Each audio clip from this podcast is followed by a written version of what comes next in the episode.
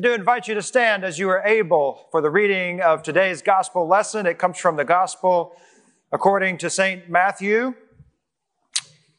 Listen for the word of the Lord. Now, the birth of Jesus, the Messiah, took place in this way when his mother Mary had been engaged to Joseph, but before they lived together, she was found to be pregnant from the Holy Spirit. Her husband Joseph, being a righteous man and unwilling to expose her to public disgrace, planned to divorce her quietly. But just as when he had resolved to do this, an angel of the Lord appeared to him in a dream and said, Joseph, son of David, do not be afraid to take Mary as your wife, for the child conceived in her is from the Holy Spirit. She will bear a son, and you are to name him Jesus for he will save his people from their sins. All this took place to fulfill what had been spoken by the Lord through the prophet. Look, the virgin shall become pregnant and give birth to a son, and they shall name him Emmanuel, which means God is with us. When Joseph awoke from sleep, he did as the angel of the Lord commanded him. He took her as his wife, but he had no marital relations with her until after she had given birth to a son, and he named him Jesus. This is the word of God for the people of God. Thanks be to God. You may be seated. A quick mention for those who might have come in late or who are joining us right now by means of WSFA. we do look forward to our Christmas Eve services. Uh, in less than a week from now, we'll have a noon communion service here. Uh, we have a 315 family service. It's called the um, All Is Not Calm, but All Is Bright family service. You want, you want to be a part of that. It's a lot of fun. And then at 5 and 7, uh, our traditional candlelight services where we raise uh, the light of Christ into the darkness is one of the most powerful uh, experiences that we have here in this sanctuary throughout the year. We are going to stream all of those live uh, on rent on some of the stations here locally, and then re-air those at 6 p.m. Uh, for those uh, planning to attend the 5 p.m. and the 7 p.m. service, you know that there's room at the end for everyone. Uh, but lighting 1,200 candles in close proximity, it takes faith to a whole different level, doesn't it? You know what I mean by that. And I was thinking about a story. I shared this with the 845 crowd, uh, a story of a, a preacher who served a congregation much like this. The building was neo-Gothic, and at this time of year, they had the poinsettias and the trees, and, and the creche and the choir was doing its tremendous work, just like ours does and they had the candles in, in the window sills, but they didn't have cameras like, like we do. So he invited a freelance uh, videographer to come and stand on, on the side over here and shoot some video of the upcoming uh, Christmas Eve service. The challenge is they didn't have globes on their candles like we do. And so the videographer got too close, and the next thing you know, his coat is on fire, right? And someone goes over there and, and, snuffs him out, and the preacher comes back and settles everything down. And the first thing out of the preacher's mouth now, there's a man who's on fire for Jesus, right? We want you to come early next week and be on fire for baby Jesus, not literally, but come and be safe, and we'll have a great time together. This is the last Sunday in the Advent season. Advent 4 is where we are. Our series is, has been entitled, is entitled Faith Over Fear. What are the components of faith that help us uh, remove fear from, from our lives? And we've said hope does that and peace does that. Joy does that. I'll, I'll preach that on Christmas Eve. And today we focus on, on love, love over fear. I first met Reverend Audrey Rogers in Dr. Tom Long's class at Candler School of Theology at, at Emory. And, and Dr. Long was a tremendous professor of homiletics, and he gave us so much insight about how to prepare and develop and craft and deliver sermons. And one of the pieces that I'll never forget that he shared with us is something that his homiletics professor at a PhD program shared with him. And that is, if possible, never use the word love in a sermon. Now, how does one do that when love is kind of important to the biblical story about God and people, right? And what in the world am I thinking entitling this love over fear? Well, what Dr. Long said is the word love has, in our culture, it's become so watered down. It's soft. It, it lacks commitment. It lacks power. It lacks longevity. It's, it's all gooey in the middle like a s'mores on a cold night the marshmallow. We throw it around, that word love, kind of flippantly, like it's a, a quarter, and over time it's just losing its luster. And the action of love is so nuanced. When we say love over fear, what do we mean? Because we love our pets and our, our children and our sports and we love our, our pizza. We don't love them all the same way. So, and the Beatles, they sang, all you need is love. Of which love were they speaking? We sing and we say and we proclaim that love came down at Christmas, but what kind of love came down at Christmas to eradicate fear? Hmm. In John's first letter, he says, There is no fear in love. And the word he uses is, is, agape. That's a foreign word too. We use that word a lot too. There's no fear in love, says John. Perfect love drives out fear. For this reason, we might say there's no room in the manger for love and fear to coexist. How about that? There's room for a, donkey and a sheep and, a, and a, all this stuff, but there's no room for love and fear. Not here. And not in the mangers of your hearts either. Uh, so let's do this. Love is such a broad, abstract term. Let's, let's put a, uh, some legs on it. Let's use the word sacrifice instead. Sacrifice over fear. That's the way Jesus would have talked about it. That's certainly how Jesus lived his life, is sacrificing over fear. If you want to see perfect love that drives out fear, look for the places where someone is giving of oneself to something greater than oneself for the sake of, of another human being. Sacrifice is the message of Advent. It's the message of Christmas. Sacrifice is the message of Lent. It's the message of Easter. It's the message of Pentecost, giving oneself for the sake of saving someone else. That's love. That's sacrifice. Sacrifice is what came down at Christmas. Sacrifice is what birthed Christ into this world. It was the mission of Christ from his very first breath. Sacrifice is the disciples' call Sacrifice is the mission of the church. Sacrifice is the womb by which Jesus and his church were born. If we ponder it, as the Holy Family did, we learn what sacrifice over fear means. Mary and Joseph remind us of that every time, every, each time this year. Of what sacrifice, generosity, giving up one's plans, foregoing one's future, because God has, has intervened into their lives. And each year at the same time, Blake Horne comes and he speaks and he reminds us that the front lines of ministry, working with family dynamics and, and blended families and broken families and no families, just a child, all these complicated and unexpected and oftentimes painful dynamics are the exact opportunity that God can use the church to sacrifice. And so we do something kind of crazy around here on Christmas Eve. If you're new or if you're a guest with us, uh, on Christmas Eve at all four of the services that I just mentioned, we take up an offering. But we give it all away. Because we believe in sacrificing so that a child or a youth or a young adult at risk can have a shot in life. That's the Christmas story, right? That's the story of the cross. That's the story of the, the lost sheep. It goes on and on. It's the story of Scripture. It's the story of, of our faith. And that's, that's why we need to make some more room within the mangers of our hearts and, and let go of fear and let go of anger and, and let go of chaos because we get to, we get to assist the Mary and Josephs in this world who are risking it all to give a kid a chance.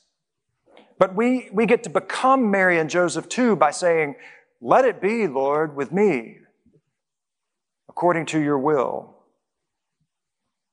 I've been reading a lot about Mary this week and Joseph. To do so, one has to lay alongside uh, Luke's gospel and Matthew's gospel because in the music and in the children's plays, we tend to smash those two things together to understand the infancy narrative. Uh, Luke, for example, talks more about Mary. Matthew spends more time on Joseph. Luke centers on a virgin. Uh, Matthew centers on a vision. Mary is a ponderer. Do you know that about Mary, the mother of Jesus? She ponders. Isn't that a great word? Joseph, as we learned today, is, is a dreamer. Sacrifice over fear has its own womb, the womb of pondering, like Mary, the womb of dreaming, like Joseph. Mother Mary whispers words of wisdom, let it be. She teaches us to ponder anew what the Almighty can do. But there's a tension here. Pondering and dreaming, they kind of stand in tension, don't they, with certitude and absolutism. We can thank the Enlightenment for that, science and reason, both of which we need for human advancement. I love science. It helps us travel the world and travel around the world now. In the International Space Station, it gives us cool gizmos and, and gadgets, but ultimately it'll disappoint us because it also creates forces of destruction. And reason helps us think critically and solve problems and develop peace in places where it doesn't exist, but it's going to let us down too, our reason, because it has a tendency to create us and them, winners and losers through debate. All of these are, both of these are important to human advancement. Science and reason they are, but neither can feed your soul, right?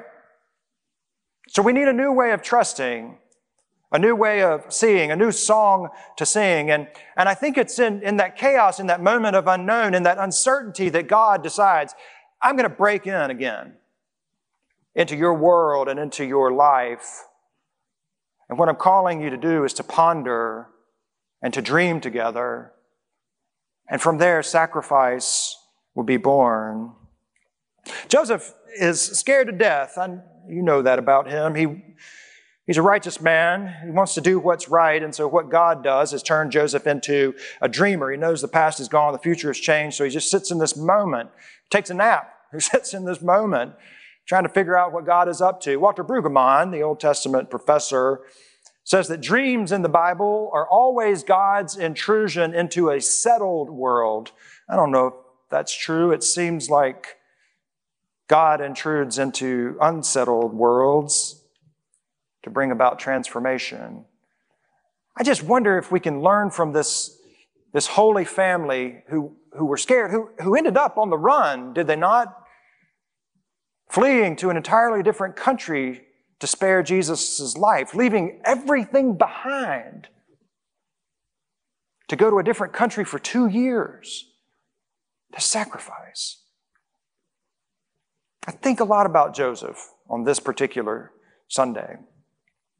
I think about the sacrifice that he must have had to have made so that Mary and Jesus would have been spared. It's not difficult to imagine uh, how complicated their, their relationship was.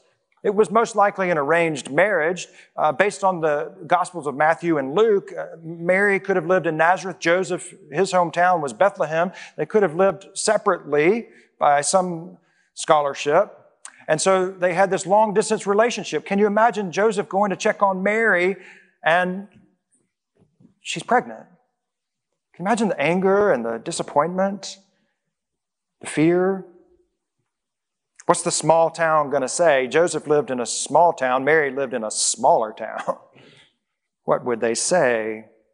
What would they do? What would they think? Did you know that under the Torah law, Joseph had every right to to walk away, but also to have her stoned publicly. And had he turned over this news, hey, you know, Mary's pregnant, but the child is, is not my child, he would have handed her into the hands of those who had done the same, and Jesus too. But Matthew tells us that Joseph was a righteous man. He didn't give in to fear, he didn't flee. He didn't give in to his resentment or to his anger or the, the lack of control that he had over the moment. He was hurt, but he refused to let Mary and vulnerable Mary and Jesus be placed into the hands of others. So he did something that was kind of odd. He decided to break off the engagement. Did you pick up on that? He decided to break it off, assuming that in a few weeks, a few months, the town would realize that Mary was, in fact, showing and with child and pregnant, assuming that it was Joseph, but Joseph had, had left, you see, at that point. Joseph took on the shame rather than exposing Mary to public disgrace. Why in the world would Joseph restore Mary in such a sacrificial way, giving her back to her family? She gets to keep the dowry, probably even the, not only the betrothal dowry, but the wedding dowry as, as well. She could even go on to marry sometime in, in the future if she wanted to. And Joseph said, No, I'll just take all this on my shoulders. Why would Joseph do? What causes a human being to give up oneself so that another might have a chance at life? That's a question for Christmas. That's a question for Christians. That's a question with which we all need to wrestle.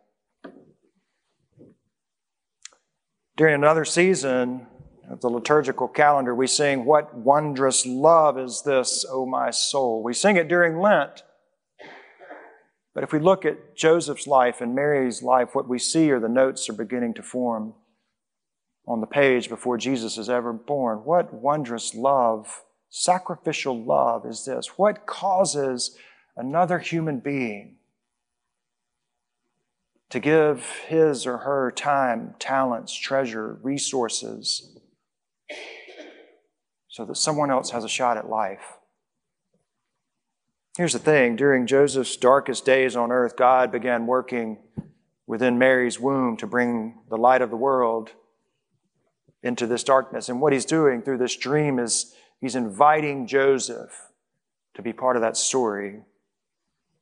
Inviting Joseph to be part of that story. You know, Joseph goes on to adopt Jesus. We heard that at Children's Minute. And the reason he needs to do that is Messiah is said to come from Bethlehem, this house of bread. That's the, what Bethlehem means the house of bread, the, where the bread of life would rise to power through service, of course.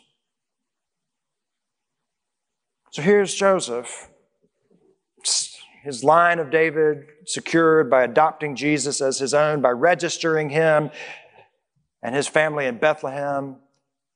Sacrifice over fear.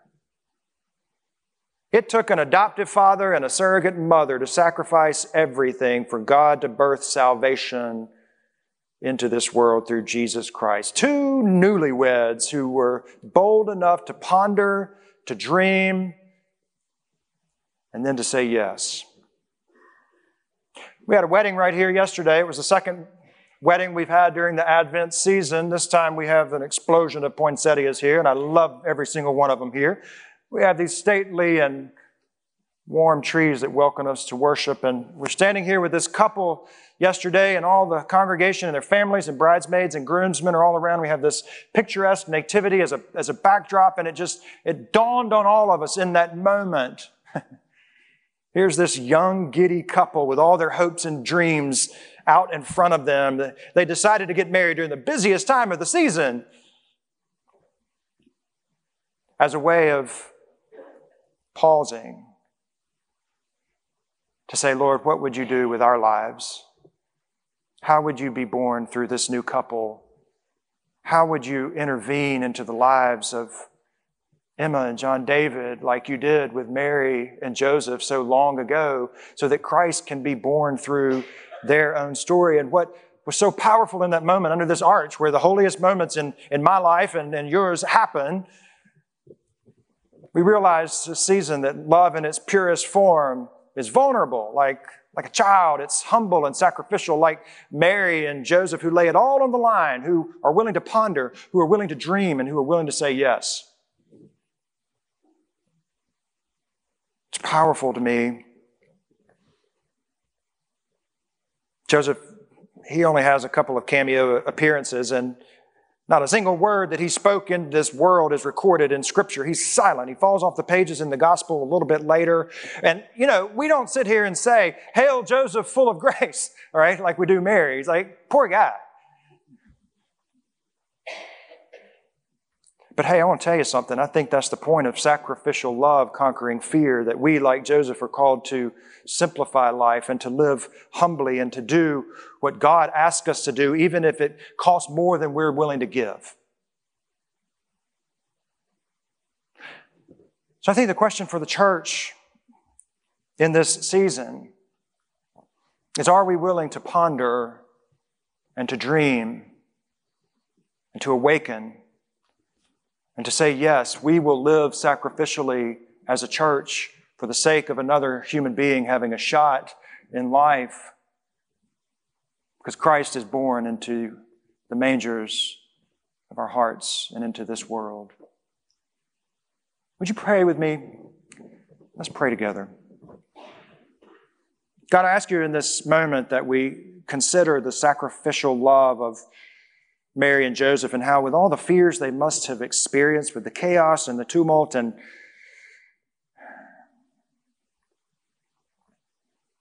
all the what ifs, all the gossip,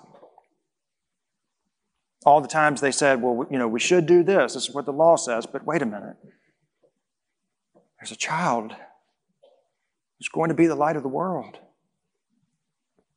I thank you for Mary and Joseph, this holy family who teach us sacrificial love. And I thank you for Embrace Alabama kids that give us a chance to support Mary's and Joseph's and communities all over this state. And then, and then, Lord, help us to be like Mary and Joseph, to ponder, to dream, to awaken, and to say yes this year. Yes, Lord, you are welcome at this inn. Yes, Lord, you may have the manger of this heart. All honor and glory is yours, Almighty God, now and forever. Amen.